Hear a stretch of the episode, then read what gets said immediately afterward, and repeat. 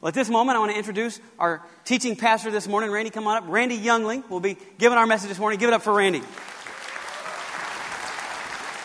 Really hanging. Thank you, Joe. Thank you, Joe. It's a delight to be able to be here with you.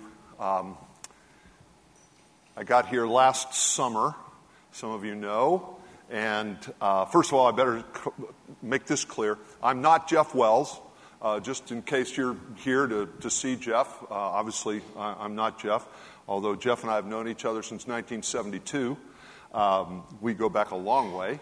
But um, I came here last July, and we have been talking ever since I got here uh, about the importance of, the significance of disciple making. Of disciple making. So today, what I hope to do is I hope to take a few minutes of your time to do something I think is very important.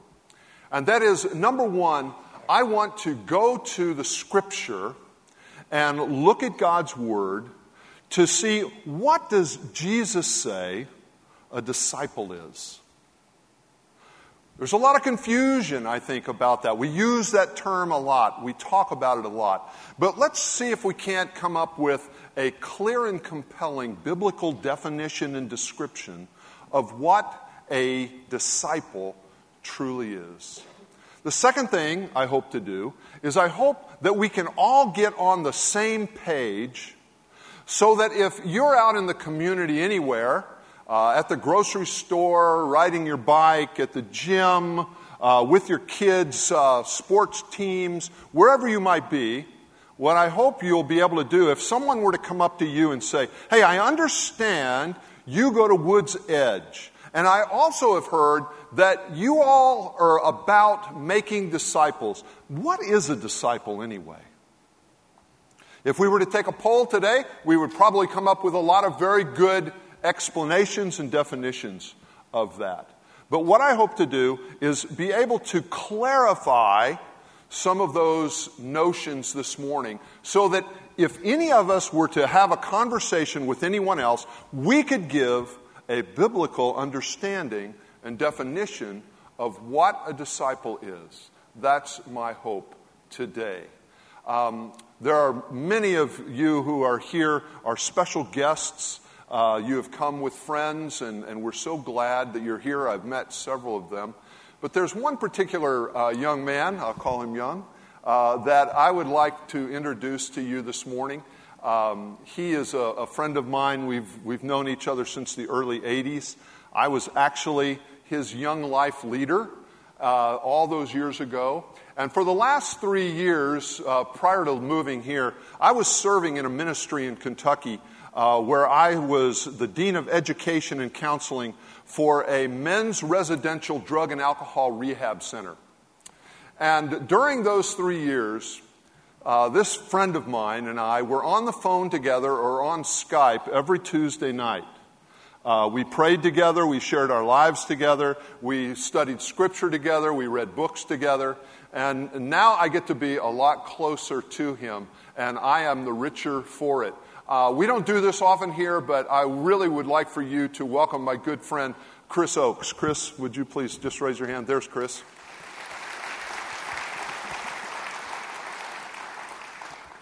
And his, this will endear him to many of your hearts. He's also an Aggie. But um,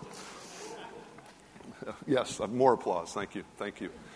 Let's take a moment to pray. Heavenly Father, as we come to you now, Lord, we thank you for your word we thank you for your Holy Spirit who is here, indwelling us, empowering us, and we look to your Spirit to be our teacher this morning. We want so badly to be able to not only understand your word, but to live it moment by moment and day by day. So, Father, we ask now that you find us attentive, that we open our hearts to you our ears to you, our spirits to you, and that we receive from you your word for us today. And may the words of my mouth and the meditations of our hearts all together be acceptable in your sight, O Lord, our strength and our Redeemer. Amen. If you would, take your Bibles and turn to the Gospel of Matthew, chapter 4. We want to look today at the words of Jesus in describing and explaining a disciple. In this passage, you will notice that Jesus has uh, encountered these fishermen. And it's important to know that this is not the first time that he has encountered them. In fact, prior to this meeting of Jesus with these fishermen, we read in Luke chapter 5 that he did something extraordinary that got their attention.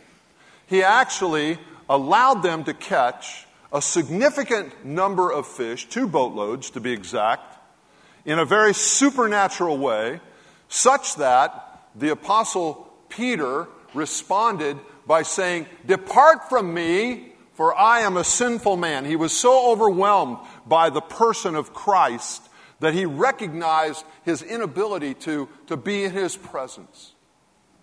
And yet, in his presence he was. And Jesus calls to his disciples in Matthew chapter 4, verse 19, and he says this Come, follow me, and I will make you fishers of men. Now, I want to suggest that in that one verse, we have a beautifully biblical picture, description, definition of a disciple. What a disciple is who a disciple is. First of all, we need to recognize that from Jesus' perspective, a disciple is someone who is following him. He's following him. A disciple is someone who follows Jesus. Come is the invitation. Follow me. Follow me. This is an invitation that Jesus gives into a life of relationship with Him. He beckons us into a relationship. The way we like to say it these days is He invites us to do life together with Him, experiencing all of life. By the way, the word translated disciple simply means a student learner. A student learner. That's what a disciple is. And that word translated disciple is used almost 270 times in the New Testament. On the other hand, the word Christian is used three times. Three times. There's a reason for that. And Christian isn't a, a bad designation or a, an erroneous word. However, I think the point is that Jesus is saying exactly what we're saying here, or we're saying what he's saying, is saying we need to be about making disciples. Making disciples. Christ's invitation is to a life of shared life with Him and with others. In Mark chapter 3, we're told this that He also took those who were His disciples and He selected 12 that He named apostles. Apostles is just a word that means someone who is sent out. In many ways, all of us are apostles. We are sent ones into the world. Jesus said, As the Father has sent me, so I send you into the world. So we are the sent ones. He said, as he selected them, it says that he also named them that they might be with him. That they might be with him and that he might send them out to preach. Don't rush by that too quickly. The importance of that one little preposition is so significant. Because the point is, Jesus called these men as he calls us to be with him, to be in relationship with him, to spend our lives experiencing all of our lives with Jesus. Christ calls us to be with him. This is precisely what we see happening as we read through the Gospels in the New Testament. The call to follow him is an invitation to be with him, to experience all of life together. This is a, a challenge for some of us because we live in a culture that tends to be very compartmentalizing. In other words, we think that Jesus is interested in this spiritual part of our life, and our business life, and our family life, and our recreational life, and our financial life, and our hobby life, those really don't connect with Jesus. But in fact, you know, many of you, as well as I do, that Jesus isn't just interested in your spiritual life, He's interested in your life. And all of your life is spiritual, regardless of what it might look like. Regardless of whether it's at home or at school or at work or wherever we might be, Jesus is interested in all of our life and experiencing all of our life together with us. That's what it means to follow Him. As they followed Jesus, as they shared life together, they witnessed Jesus doing the miraculous. They witnessed Him walking on water, calming storms, raising the dead, giving sight to the blind, healing others feeding thousands with a little basket of food. They saw him do the miraculous. They also observed him in the mundane. They watched him as he walked crisscrossing in the roads of Galilee and Samaria and Judea. They watched him get hungry and eat. They watched him thirst and drink. They watched him bone tired and rest. They watched him withdraw into the wilderness to pray to be alone with the Father. They observed everything about him. The disciples, as they did, gradually began to realize that there was something unusual and unique about this man who had gone out of his way to select them, to choose them to do life together with them. And they came to recognize that he was the one who was deserving of being their leader, who deserved to be their master. To be disciples, we begin by realizing who Jesus really is. In fact, you probably remember the story, it's recounted several times in the gospel. In Matthew chapter 16, uh, the way I like to see it in sort of my uh, quasi sanctified imagination is Jesus and the gang are sitting around a campfire at night. Maybe they're roasting fish. I don't know. Maybe they're uh, just bone tired from a long day. And Jesus turns to them and he says, Who do the people say that I am? And they give several suggestions. Oh, one of the prophets, Elijah. And then he probes a little more deeply and he says, That's great. But you, who do you say that I am? That's the question of the hour, of the day, of our entire life. Who is Jesus to us? And we don't only answer that question once, we answer it repeatedly, day in and day out. When we get up in the morning, when we go to bed at night, we ask ourselves, Who is this one who came to give his life that I might have life? Who is he? Jesus said, Come and follow me.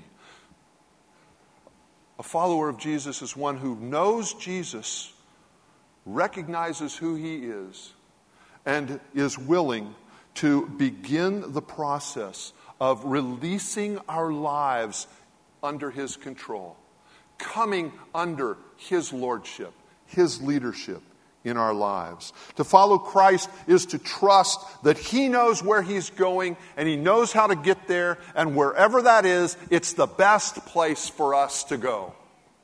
That's one who follows Him. And that there's no one else more worthy of my trust, of my love, of my obedience. In John chapter 14, uh, we get to see this a little more clearly remembering this was on that night in the upper room with his disciples. Jesus had just given them a new commandment, chapter earlier. He said, A new commandment I give to you that you love one another. Even as I have loved you, love one another. And then in John 14, he says, If anyone loves me, he will obey my teaching. My Father will love him, and we will come to him and make our home with him. Oh. And as the bard reminds us, Ay, there's the rub. There's the rub. You had to bring up obedience, didn't you? Yes. Because love and trust leads to obedience. Love and trust leads to obedience.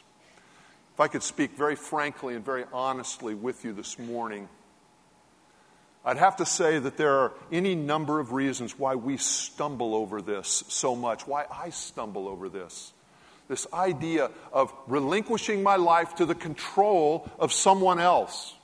Because when life goes along fairly smoothly, things are great, my back isn't hurting, um, my car's running well, um, I'm satisfied at work, the bills are paid, everything's well in my relationships, then my tendency is to think, look, God, I'm doing pretty well. I've, I've sort of got this under control. And I'm cruising along. And then life hits me square in the face, just like it does you. Just like it does you. I had lunch Sunday ago with a young couple that were in the first service. I didn't tell this story then, but I want to tell it because it's very poignant. We were sitting around talking, and this young man was, was telling me about how he feels like everyone at Wood's Edge is so normal. And, I thought, what, what does that really mean? normal. He said, You know, I was brought up, and then he'd sort of describe a very rough upbringing, uh, introduced to drugs and alcohol at a very young age, uh, very, very difficult life. To which I said, Oh, that's all you got? Not to demean his experience, but then I wanted to give him a few snapshots from my life. And here's what I told him. When life hits you square in the face, when you're raised in an alcoholic home, when you discover that your daughter suffers from eating disorder, when you recognize that your son is struggling with obsessive compulsive disorder tendencies, when you lose twin boys at 25 weeks of pregnancy, when you go through a very heart wrenching, humiliating, life transforming divorce, when your 33 year old daughter calls and says, Dad, I have cancer, your parents die in your arms 16 months apart,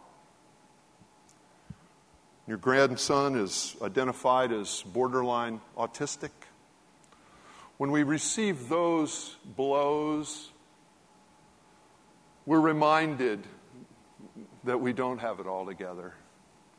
We're reminded that there is one that we need who is far greater than we are. We're reminded that while I try to make sense of my life, I always make a mess of it. Some brought on myself, others brought on by life. And as a result, I need to follow someone who knows where He's going and how to get there. And that where He's taking me is far, far, infinitely far better than any place I could ever dream of myself. And part of that is the journey in and through our kingdom life work here on this earth and the meaning that we derive from that. So, following Christ means that we come to believe and we come to trust that He is capable of and eager, eager to lead us through life. As Christ revealed the truth of who He was, the people that He confronted in the Bible days, they had a choice to make. They could choose to follow Him or not follow Him. You and I have that same choice today. As we look at this definition of a disciple, we're invited to hold it up as a mirror to ourselves and say to ourselves, Who am I following? Who am I following? Who am I serving? Because another bard of a much more contemporary nature than Shakespeare, the great theologian from the Summer of Love, Bob Dylan, put it like this You got to serve somebody. You got to serve somebody. It may be the devil or it may be the Lord, but you've got to serve somebody. Who are we serving? Who am I serving? As I hold this lens up to myself, I, I wonder some days you know, if in fact I am following with as much passion and much desire and much enthusiasm as I could. So, our first part of a description of a disciple is one who knows Jesus and recognizing him for who he is, is choosing moment by moment, day by day to follow him. By the way, those are choices that aren't just made one time.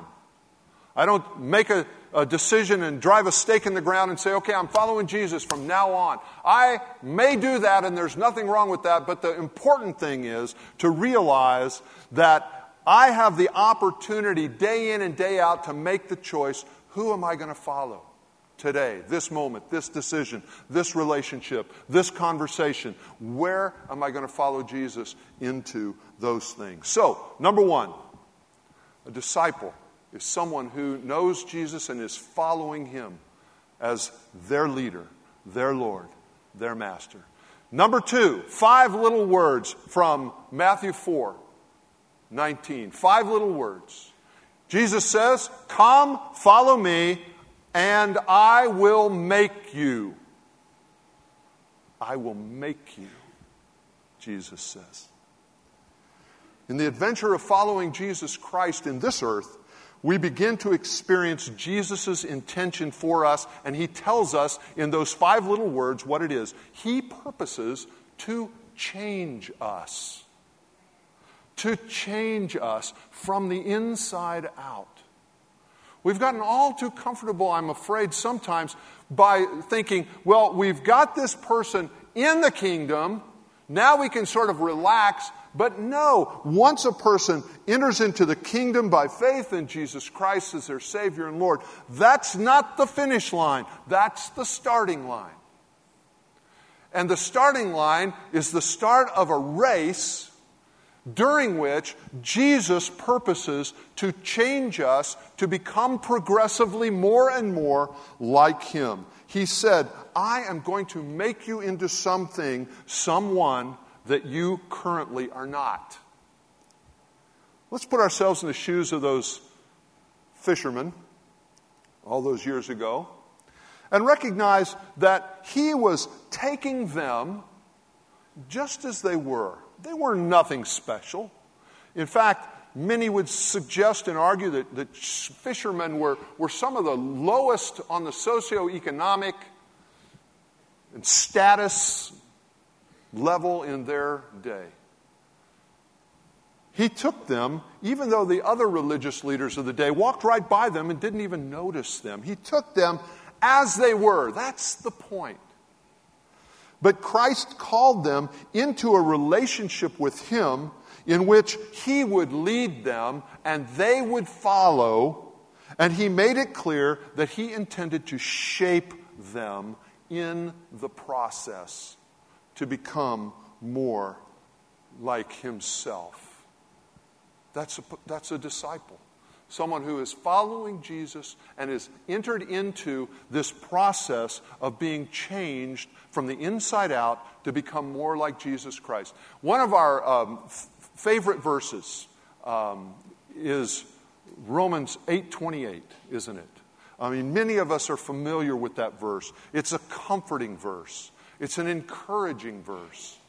And it says simply this, and we know that in all things God works for the good of those who love him and have been called according to his purpose. We remind ourselves of that when we're going through those seasons of life, many of which that I described about my life. And I wonder, God, you, you work those for good? In the midst of the storm, oftentimes we just don't see that. We don't experience that. But ironically enough, we stop reading the passage there and we forget verse 29 that goes right on and says, For those God foreknew, he also predestined to be conformed to the likeness of his Son, that he, that is Jesus, might be the firstborn among many brothers. You know what the good is? That verse tells us. The good that God is working in our lives, regardless of the circumstances of our lives, the good that He's working in our life is to conform us to become more like Jesus Christ. That's an aha moment for some of us. It was for me. That's the good. The good isn't in the, the pain necessarily, only insofar as God leverages that pain in our life to make us more like Christ. That's a disciple. In 2 Corinthians chapter 3 verse 18 the same apostle Paul gives us a little more insight into this process of being changed from the inside out he writes this, and we who with unveiled faces all reflect the Lord's glory are what? Are being transformed into his likeness, the likeness of Christ. With ever increasing glory which comes from the Lord who is the Spirit. Ever increasing glory. Our good old theological term for that, you know sanctification, becoming more and more, little by little, day by day, painfully slow in many times in our life to become more like Jesus Christ. That's what he's up to in your life and mine, and that's who a disciple is. A disciple is one who recognizes that God accepts us just as we are, right where we are just as he did his first followers. But listen, he loves us too much to leave us that way. He's going to bring us through a process of life change and life transformation. This is certainly the biblical pattern. Whenever we see women or men uh, basically leaving their nets behind, so to speak, and following Jesus Christ, their lives are never the same. Ever. Christ gave his first disciples his words as a shaping agent. We now have his word as an agent of, of shaping our lives. And then Jesus said that he was going to send to those first uh, disciples his Holy Spirit the Holy Spirit, the great internal change agent that uses God's Word, uses people in our lives, uses circumstances and situations to transform us from the inside out. And that's what a disciple is. The true evidence of change that a disciple experiences is the internal gradual change of character that are reflected in, for instance, Galatians 5 22 and 23 in the fruit of the Spirit. If you're looking for evidence, am I growing? Am I changing? These are the characteristics and qualities that we need to be looking at and saying, Am I becoming more loving? Am I living more at peace with others? Am I more patient? Am I filled with, with joy and kindness, at least some of the time? Am I making progress in those very qualities? As a result of these changes in us, God uses us to model change for others, to help us make and train other disciples. We've talked about the head. The head has to do with the choices that we make to follow Jesus Christ, to know Christ. Now we talk about the heart. A disciple is one whose heart is being transformed and changed into the likeness of Jesus Christ. But he doesn't stop, stop with the head and the heart. He goes on to our hands. There's one final piece of our description of a disciple that is essential. Back to our passage, Matthew 4:19. Come, follow me, and I will make you fishers of men. Remember, he was talking to a group of fishermen when he said this, right? And in his conversation, he explained to them, You're no longer going to be fishermen after fish. You're going to fish for people. You're going to fish for people. That's the mission, that's the cause of Jesus Christ. People. You and me, and everyone we know. And he told them that as you follow me, as you invest time with me, as you get to know me more fully and more completely, what you are going to experience is your heart is going to be swept away after the very things that sweeps my heart away. You're going to be so impassioned to see other people come to know Jesus Christ and come to follow him, be changed by him, and become disciple makers themselves that's what a disciple is.